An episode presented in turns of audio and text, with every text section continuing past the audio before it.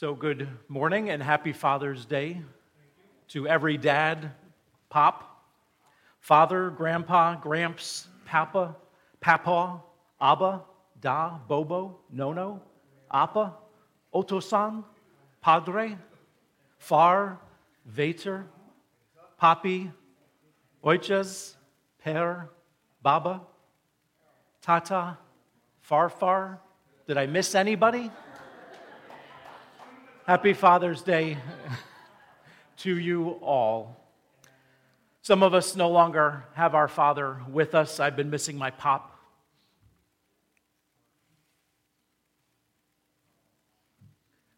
For the last 24 years. Some of you had a less than perfect father. All of you, all of us had a less than perfect father. Some of you maybe had a no show dad and that can make this day harder. But no matter who we are, no matter who our human father was, God, the almighty creator of the universe, the giver of life and breath, has offered to adopt every one of us to be part of his giant family. If you've accepted his invitation and that offer of salvation through his son, Jesus Christ, then you can call God your Abba, your Father. He is perfect in all of his ways. He's always there. He always has time for you. He always wants what's best for you. He's that kind of father. Today, as we dive into Jonah chapter 4, we're going to see powerful characteristics and qualities of this perfect Heavenly Father. Character traits that every one of us dads should try to emulate and to show to our children, even if you're not a dad or even if you're not a man. These qualities are things that all of us can strive for. When people see and experience patience, compassion, generosity, and love from us, we bring glory to our Heavenly Father and we show them what He is like. So, this is the final sermon from our series, Running from God's Grace, from the book of Jonah. The theme of God's grace is woven throughout the book. And in case grace just sounds like my daughter's name, or maybe someone you know, or maybe it sounds like a churchy word, grace is a good gift that's totally undeserved.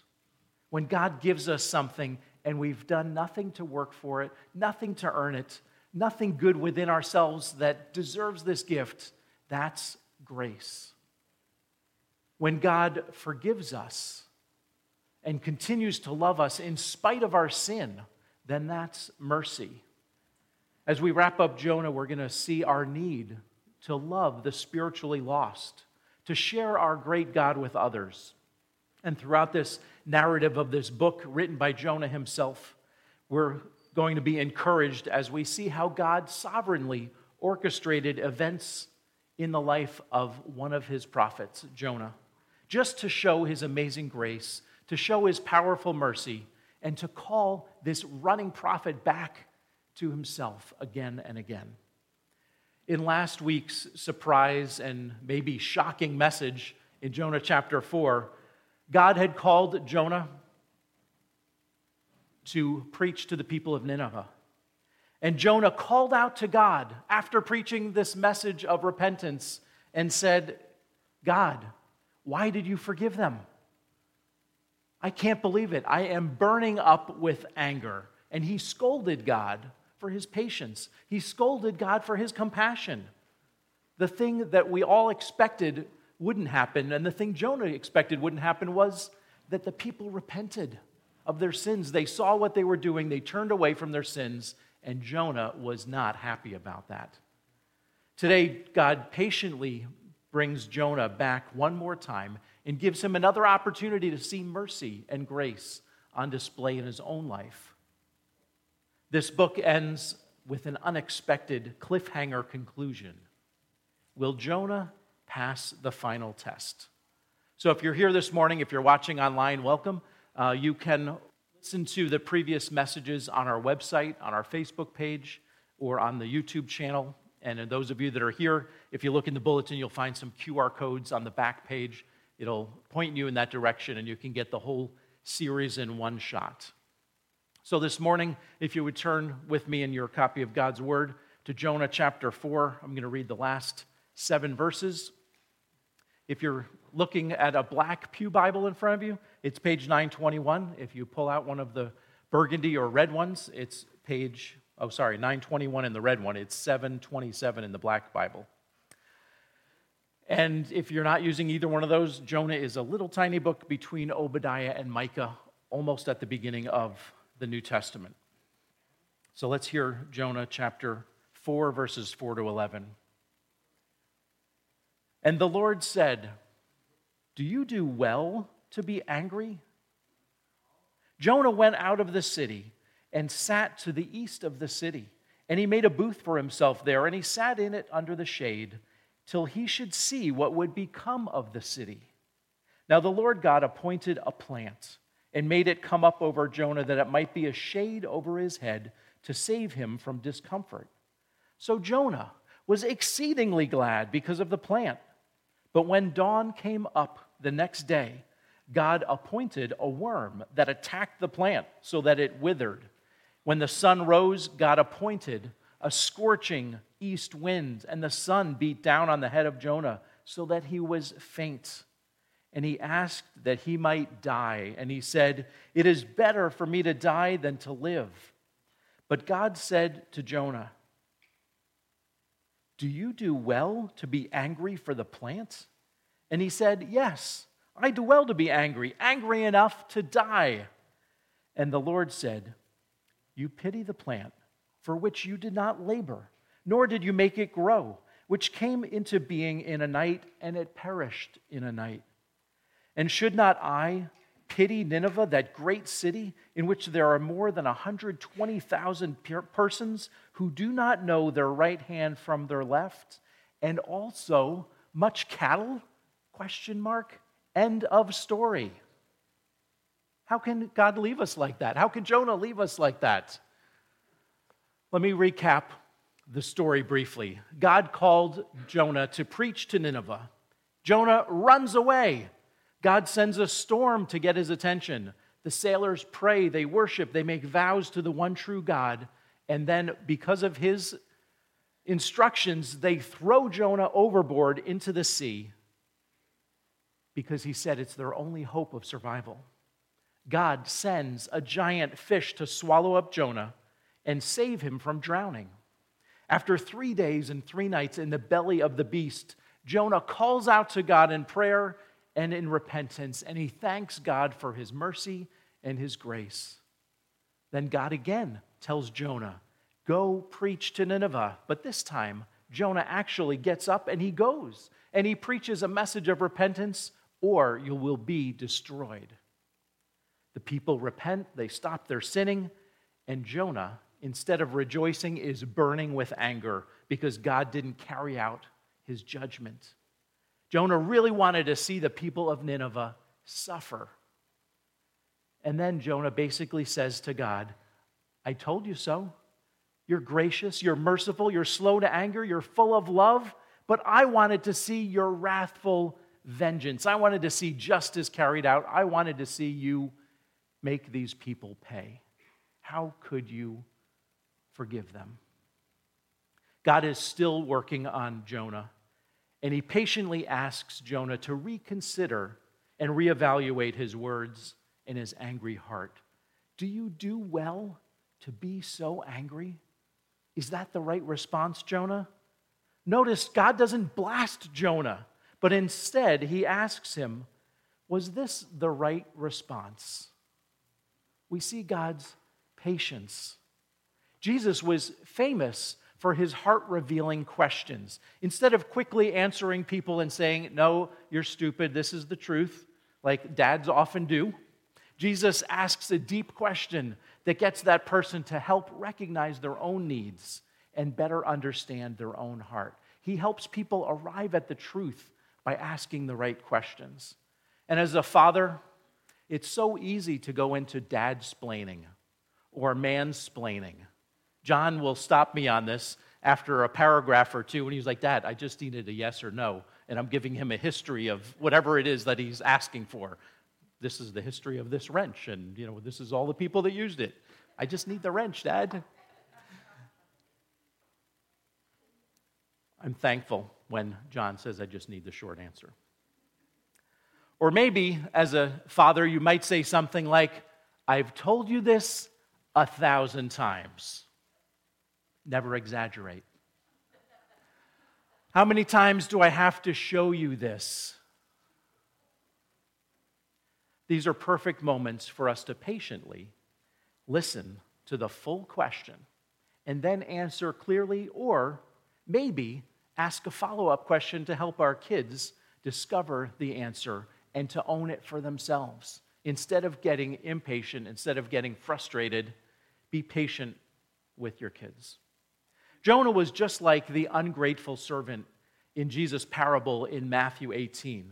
Do you remember that one? A man has a terrible, huge debt, and we've converted this, and it's like millions of dollars. He's thrown into debtor's prison, and he's supposed to pay off the loan while he's in prison. He can't earn money. So the master, the person he owns the money to, says, Now I'm going to throw your family in prison too. And he begs and he pleads and says, Please forgive me. I'll try to pay you back. And the man says, Your debt is wiped away. You owe me nothing. You are free to go. And that man walks out of the prison and he starts knocking on the doors of his neighbors and his family members and says, Remember that 50 bucks I lent you 10 years ago? Remember that tool I gave you five years ago? That $10, that $3, pay up, pay up, pay up. And he throws people into prison because they haven't paid their little measly debts to him. This man missed out on the mercy that was shown to him. He was forgiven of so much, and then he didn't show it to anyone else. That's exactly what Jonah is doing there. God saved him from ruining his life. He ran away from God. He shook his fist in God's face, and God said, I forgive you. I love you. Go follow me. And when he preaches the message of repentance, he wants to see those people suffer and die. He totally misses the point that he too is a sinner who doesn't listen to God. He too has been shown so much mercy and given so many good gifts of grace, and yet he doesn't want to see other people get that kind of grace and forgiveness from God. That's self righteousness. If that's you today, don't be discouraged. So many new believers are excited about their new faith and they think, great, now I'm going to follow God and nothing is going to go wrong. And then quickly you realize that you're still a sinner. You're still going to be impatient with your kids. You're still going to do something wrong on the way to work. You're still going to struggle with temptation and you will fall into sin. The apostle Paul said in Galatians 5:17, "The desires of the flesh are against the spirit, and the desires of the Spirit are against the flesh. They are opposed to each other to keep you from doing the things you want to do. And then again in Romans chapter 7, verses 18 and 19, Paul says, I know that nothing good dwells in me, that is, in my flesh. For I have the desire to do what is right, but not the ability to carry it out. For I do not do the good I want, but the evil I do not want is what I keep on doing. How many of you have struggled with this same thing? You've been a believer for years, years, and years, and you think, God, why am I still struggling with this? Ephesians 4 22 to 24 is part of the answer. Put off your old self, which belongs to your former manner of life. It's corrupt through its deceitful desires, but be renewed by the Spirit of your mind to put on the new self created after the likeness of God in true righteousness and holiness. God knows our condition, and the Holy Spirit helps us in our weakness. God continues to show his long suffering patience towards his children, just like Jonah. And if you're in that place today and you are still struggling, call out to God. He will gently take you by the hand and he will lead you back. He promises to forgive you, and He promises that His mercies are new every morning. Every morning. Fathers are not usually known for their patience. That's why the Apostle Paul had to hit us over the head with it in Ephesians chapter 6. Parents love to go to this passage because it says, Children, obey your parents. But right after that, it says, Fathers. Doesn't say anything about mothers, but fathers, do not provoke your children to anger, but bring them up in the discipline and the instruction of the Lord. If you didn't know it, I'm now a grandfather, and grandfathers, amazingly, have a lot of patience. Isn't that weird? Maybe it comes with age, maybe it comes with wisdom, maybe it comes with those kids going home at the end of the day. But whatever it is, patience starts seeping into our lives. And I know there's a lot of things I need to apologize for to my kids because I was impatient. I expected them to get it right the first time. Dads, let's keep working on patience with our children because God is so very patient with us. Next, we have compassion. If you like taking notes in your bulletin is a little piece of paper and you can fill in these four character qualities of God as our Father. In verse 3, Jonah, the drama king, again is contemplating death. He offered to be thrown overboard in the storm. And now, after not seeing Nineveh judged and destroyed, he melodramatically says, Oh Lord, please take my life. Take it from me. It's better to die than live. Come on, Jonah. Woe is me.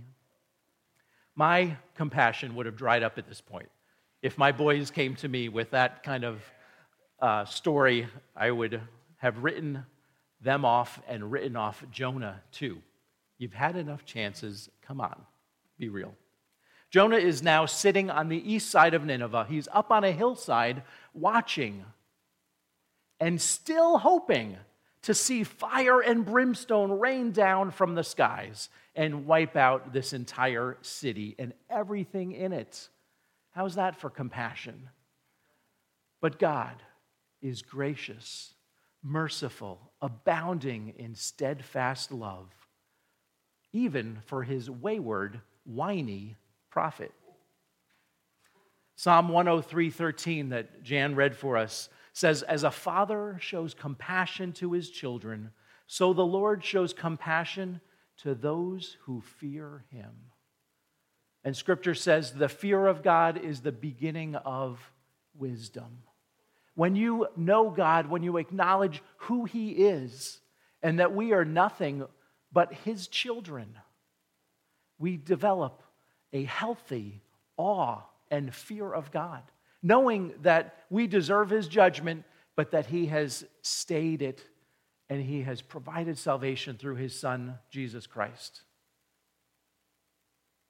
I remember going to the coin club with my father. He was a collector of lots of things and maybe nine or 10 years old, and I'd go into the VFW or whatever town hall it was. It was always downstairs in a basement room that was cool, but full of smoke. These guys loved their cigars, right? So I'd come home and mom would throw everything in the wash and try and get that off of me.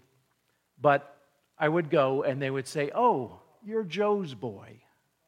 That's who I was known. I don't know if they ever knew my name as Mark, but they knew me as Joe's boy.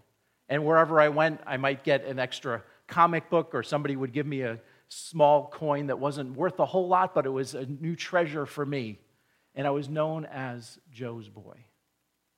We need to see ourselves as God's son, God's daughter. Not how great am I? Look at all the things I've done, but I'm the Father, my Father, my Heavenly Father is the one who creates my identity. I'm His. And He's forgiven me, He's loved me, and He has great compassion for me. Jonah sits outside the city waiting for destruction to come, and God responds with compassion. He sends a shade plant to grow up.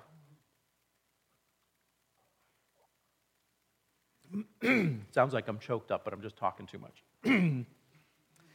in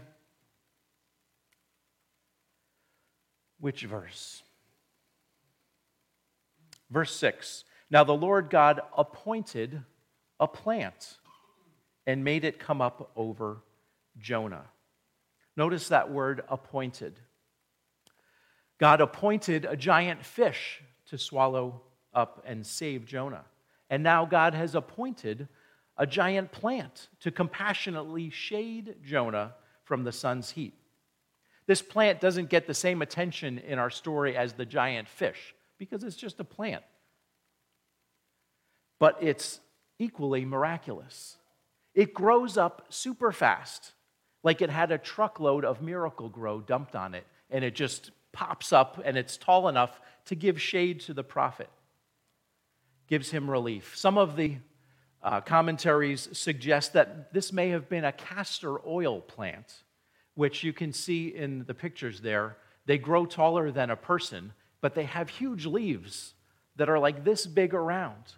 And God created this plant to give relief, comfort, and in his compassion, he provided for Jonah.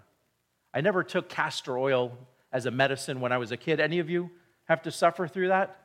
I was reading about the things that it is supposed to do, and did it work for any of you? I heard it tastes terrible.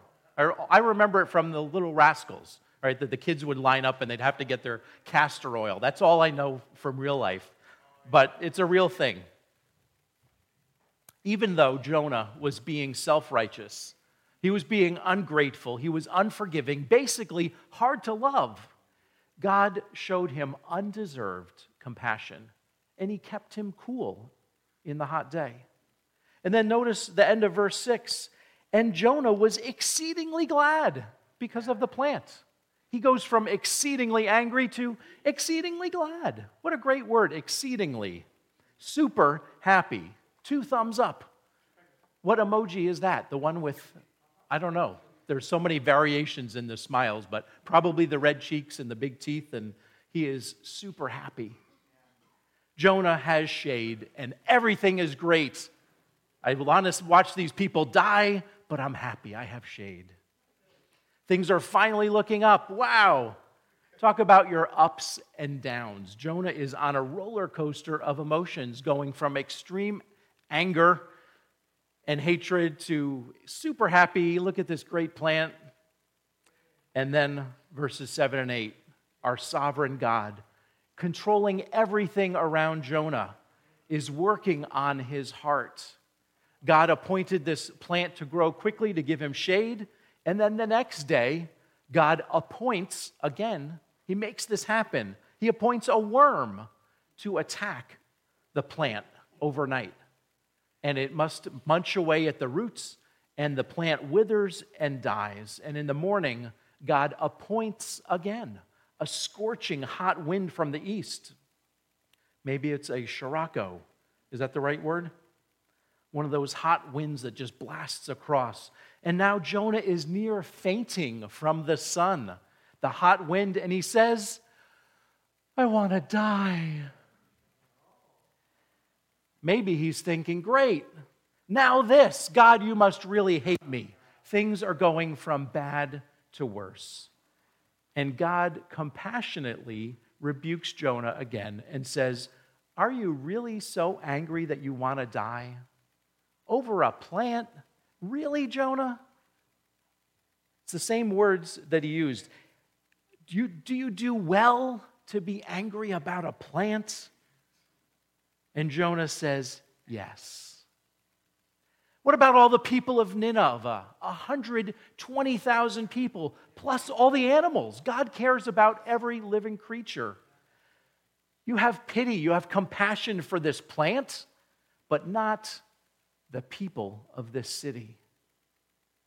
This again points to Jonah's self righteousness, to his prejudice. He doesn't care about the people of Nineveh because they're not like him. God loves people regardless of their nationality, regardless of the color of our skin, regardless of our language or where we came from regardless of our heritage, who our parents are or who they weren't. God loves people and he shows compassion. And scripture says his heart breaks when they are hurting. The idea of Jesus crying or weeping happens 20 times more than the t- number of times that he laughs in, in the Gospels. Jesus cries 20 more times than he laughs. He wept for Jerusalem. He wept for the people who were lost without a shepherd. He wept for Mary and Martha when they lost their brother Lazarus. Fathers, when your kids have a skinned knee or a broken heart, do they come running to you or do they go to mom? Why is that? As a dad who wanted his boys to become men, and maybe at the age of three or four, I would probably say something like, walk it off, or that doesn't need stitches, let's just keep going, right? We probably skipped stitches more times than we should have. But God wants us to show compassion for hurting people because He is compassionate. People will know that you care about them when you listen to their hurts and their pains. Grandpas listen to their grandkids' pains more than fathers listen to their sons, especially. Their daughters, tons of compassion, right? Grace, if you're watching, you know that. And the boys know that. So God is loving and compassionate, and He calls us, every one of us, to do that. Thirdly, God is generous. God doesn't just say He's compassionate, His actions demonstrate it. We're tempted to see someone out of work and think, well, they must have messed up. Maybe they didn't go to work on time. Maybe they didn't work hard enough. Or we see someone asking for money or in trouble and we think, well, if they had just done a little bit more, if they had made better choices, they wouldn't be so far behind in their rent or their car payments. We're so quick to judge people, even without the facts. But God, on the other hand, knows exactly why people are struggling. And He still looks on them with compassion and then generously shows grace and mercy. Are you willing to find out the story behind this person's pain, or do you just write them off quickly? Jonah was ready to write off an entire city, 120,000 people, and say, not a single one of them deserve to live. Do you remember Abraham fighting over saving Sodom and Gomorrah because his family was there? God, if there's 10 righteous people, will you save the city? If there's five, God, if there was only one, would you save this city? And God each time says, Yes, for a righteous person, I would save this city. And God sends his angels in to rescue Lot and his family, and the rest of the city is destroyed. People who turn to God recognize their sin and recognize that they need to be saved. God will save. In verse 11, God says, They don't even know their right hand from their left. They're blind to spiritual truth. How can I just wipe them out without giving them an opportunity to hear the good news, to hear this call to repentance? These people haven't been warned about the coming judgment, so God generously sends his prophet. But Jonah was anything but generous. He lacked the compassion and he still wanted them to die. Even though he delivered the message inside, he was hoping and waiting for their destruction. Jonah, the poor excuse for a prophet of God, sits outside the city, still hoping to see the inhabitants suffer and die. Jesus, in a comparison, the perfect prophet, stood on the hillside outside of Jerusalem and he wept because he knew that the fall of Jerusalem was coming. He knew that that city was about to be sacked and leveled by the Roman Empire, and he wept in compassion. He went into the city And he said, Repent, for the kingdom of God is here. Repent and be saved. Jesus was the perfect prophet. The people were being judged, but instead of hoping for their destruction, Jesus went into the city and offered himself as the perfect sacrifice. He was willing to give up his own life. Jonah wanted to die over and over again, but only so that he would have to stop suffering. He didn't care about anybody. He wasn't offering to die for them. He just wanted to die because he was frustrated and tired of a good, loving God being nice to people. Jesus, instead of wanting people to suffer and die, instead of wanting people to suffer eternal torment and be separated from God, undeserving people could be saved and adopted by his Father. And Jesus didn't just weep with compassion, but he acted. He generously gave everything for you and for me. In his prayer for his disciples and for those of us who would follow later, Jesus asked the Father to keep them, keep these children from the evil one, sanctify them in your word and your truth. I want to share your love with them, God. And hanging on the cross, giving his own life, giving up everything, Jesus generously said, Father, forgive them, for they know not what they do. Just like God said, they don't know their right hand from their left. They don't know what they're doing. So, Father, show them mercy, show them compassion, and forgive them. Grace is giving someone something they have done nothing to deserve, they've done nothing to earn. Many dads like their kids to learn lessons. So we like our kids to earn things. We teach them a lesson about hard work and good work. And sometimes that is a good thing. But it's also good to sometimes give our kids something totally undeserved and to teach them the lesson of grace. You didn't finish the job, you didn't do things the way I wanted to. There's still grass in the corners, you missed some of the weeds, but we're going to go out and have ice cream. I love you. This is grace. And I want you to know how much your Father loves you. He gives you gifts every day that you don't even realize because He loves you. And I want to demonstrate that to you too.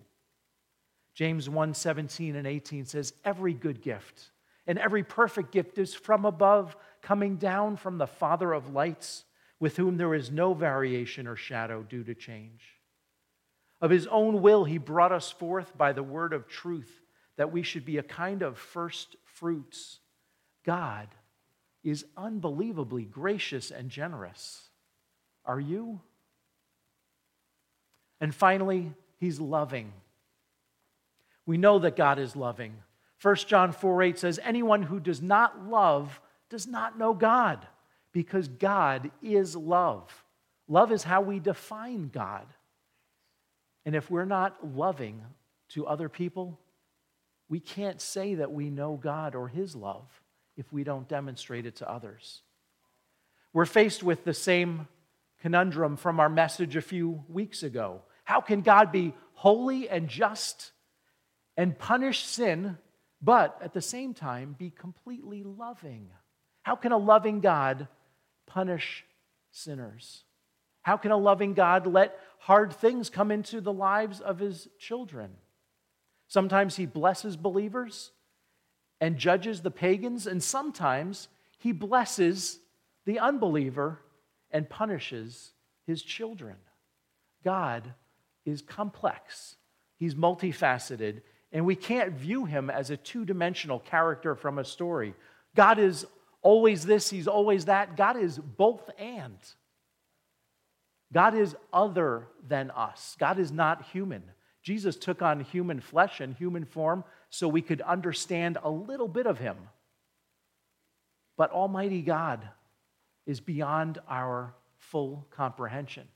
And there's always going to be parts of him that we can't understand. But when his word tells us that this is true, we can believe it because everything he says is true, even if we don't understand it. Don't fall into the trap of making God into a version that you can understand, that always does what you want, that always is like grandma with a warm tray of chocolate chip cookies. We learned that from the Matrix, right? That was their version of God. We can't, we can't create God in our image. He created us partly in His image so that we could show His character to the world around us. Even that truth that Jesus is fully God and fully man is mind boggling. So God showed his loving kindness, he showed his grace to the people of Nineveh when he chose not to punish them. They repented even though they didn't know what was going to happen next. They didn't know if they would be saved from judgment, but they hoped, and God loved them.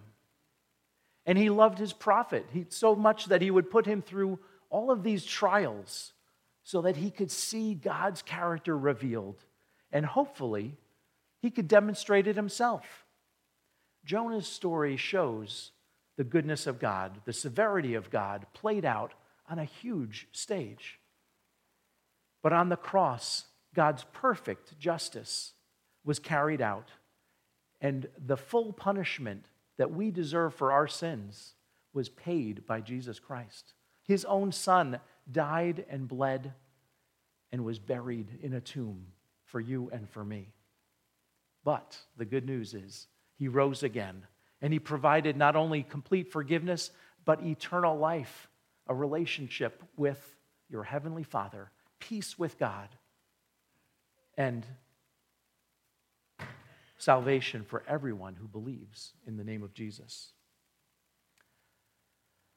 So, wrapping up the book of Jonah, Jonah ran from God, but God was not willing to let Jonah stay wallowing in his foolishness, in his ungratefulness, in his prejudice, and in his self righteous attitudes and behavior. God loved him so much that he appointed a storm, a fish, a plant, even a, the winds that came in the storm and the hot sun. God appointed all of these things to help get Jonah's attention.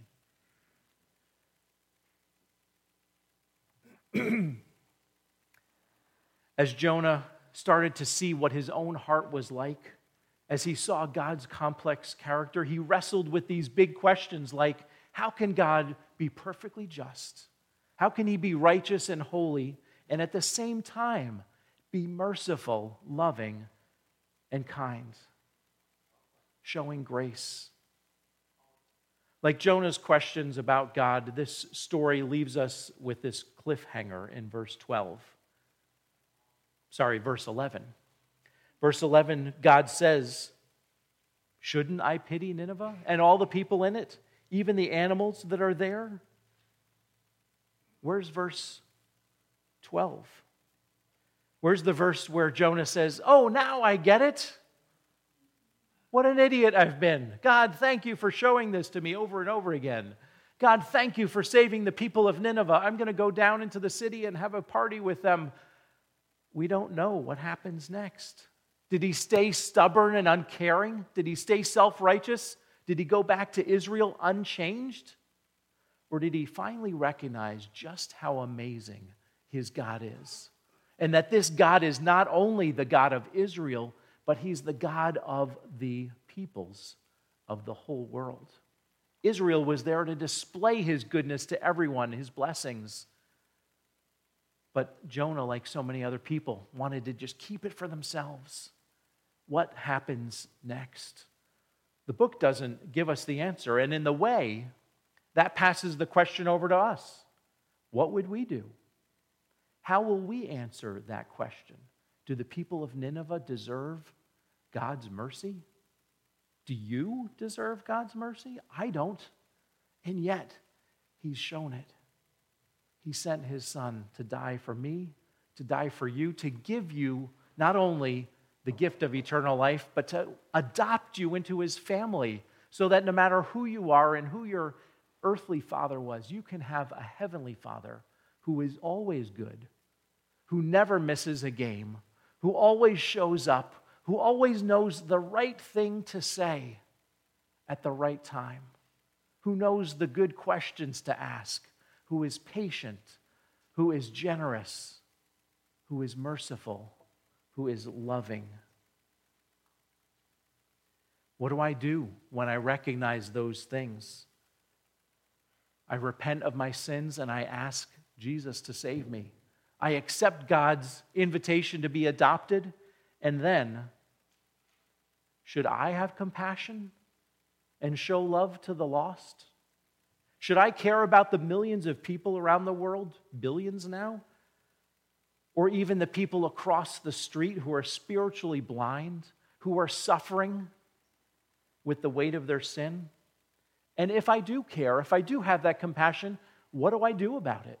How do I generously show that compassion, that love? The people around us desperately need to see and experience the Father's character through us. You have the opportunity to show them patience, to show them compassion, to show them generosity, and to show them unconditional love. We bring glory to God when we show them what our Heavenly Father is like. That's another churchy term. Glorify God. What does it mean? It means showing people what He is like, living the way that Jesus did. And God takes us step by step throughout our whole walk as new believers to become a little bit more like Jesus.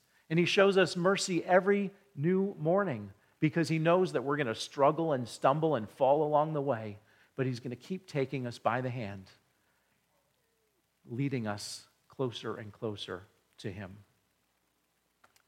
So, our final takeaways for Jonah why did God take Jonah on this amazing journey? In His great mercy, God was doing spiritual surgery on the idols of Jonah's heart. We talked about the idols last week, and if you missed that, you can go back and find it. An idol is anything that we love or want more than God anything that we're willing to sin to get or sin to hold on to, something that's got such a hold in our hearts that we just can't let it go. Anything that is higher than God. So, number one, how do I respond to God's word? Jonah was called by God with a message. We have the complete word of God. Do I read it? Do I obey it? Is it the place I go for comfort? Is it the place I go for answers? Do I believe that it is the final authority in my life? Do I believe that it is all sufficient, that it has everything I need for life and godliness? How do I respond to God's word? Do I treasure it? Do I want to learn it and grow deeper in the knowledge of my Father? That's how we respond to God's word. Secondly, how do I respond to God's world? Do I have love and compassion for the lost instead of contempt and prejudice? Do I get frustrated with people and just write them off? Do I share the gospel? Do I live as a light to point people to Jesus Christ? Or do I want people to see me and think that I'm the one who's doing this all? Do I bring glory to God by living out his character to my families, to my neighbor, to my coworkers, my community? As people watch your life, will they know God's patience? Will they know his compassion? Will they know his generosity and his love? And then finally, how do I respond to God's grace? First of all, have I accepted the gift of salvation? Through his son, Jesus Christ, have I repented of my sins and said, God, this whole world is not about me? When you listen to Jonah and his whininess, right, it sounds like it's all about Jonah. But God's helping him see there's a lot more going on in this world than just you, Jonah. You're not the center of the universe. Do I try to earn God's favor by working harder, trying more, instead of knowing His grace, knowing it so deeply that it naturally overflows to the people around me. Instead of running from God's grace, embrace it and rejoice in it. Mark's going to come. We're going to sing a closing song. There's no coffee afterwards, but there's a great place that you can take pictures with family. And I wish you all a happy Father's Day and a happy Sunday. And in case you didn't hear it, uh, it was mentioned in announcements. John and I are headed west this afternoon. The only thing to pack is the food, and we're going uh, 1,800, 1,700 miles out to the Badlands, out to Mount Rushmore, and celebrate his graduation. So pray for us over all of those miles, uh, and we look forward to seeing you when we are back sometime, maybe in July. Heavenly Father, thank you so much for your amazing compassion, patience, generosity, and love for us. Thank you for the way you worked in the life of Jonah, your prophet, not only to help him bring a message of repentance and salvation to lost people, but to work on his own heart, to help him see the things that didn't belong there the sins, the selfishness, the self righteousness, the prejudice, the lack of compassion and love. Help us, Lord, to dig in deeper into our own hearts and to see the idols that are there, the things that are keeping us from loving you more and loving the people around us. Thank you, God, for your goodness and your grace. Brothers and sisters, may you grow in the grace and knowledge of our Lord and Savior, Jesus Christ. To him be the glory both now and forever. Amen.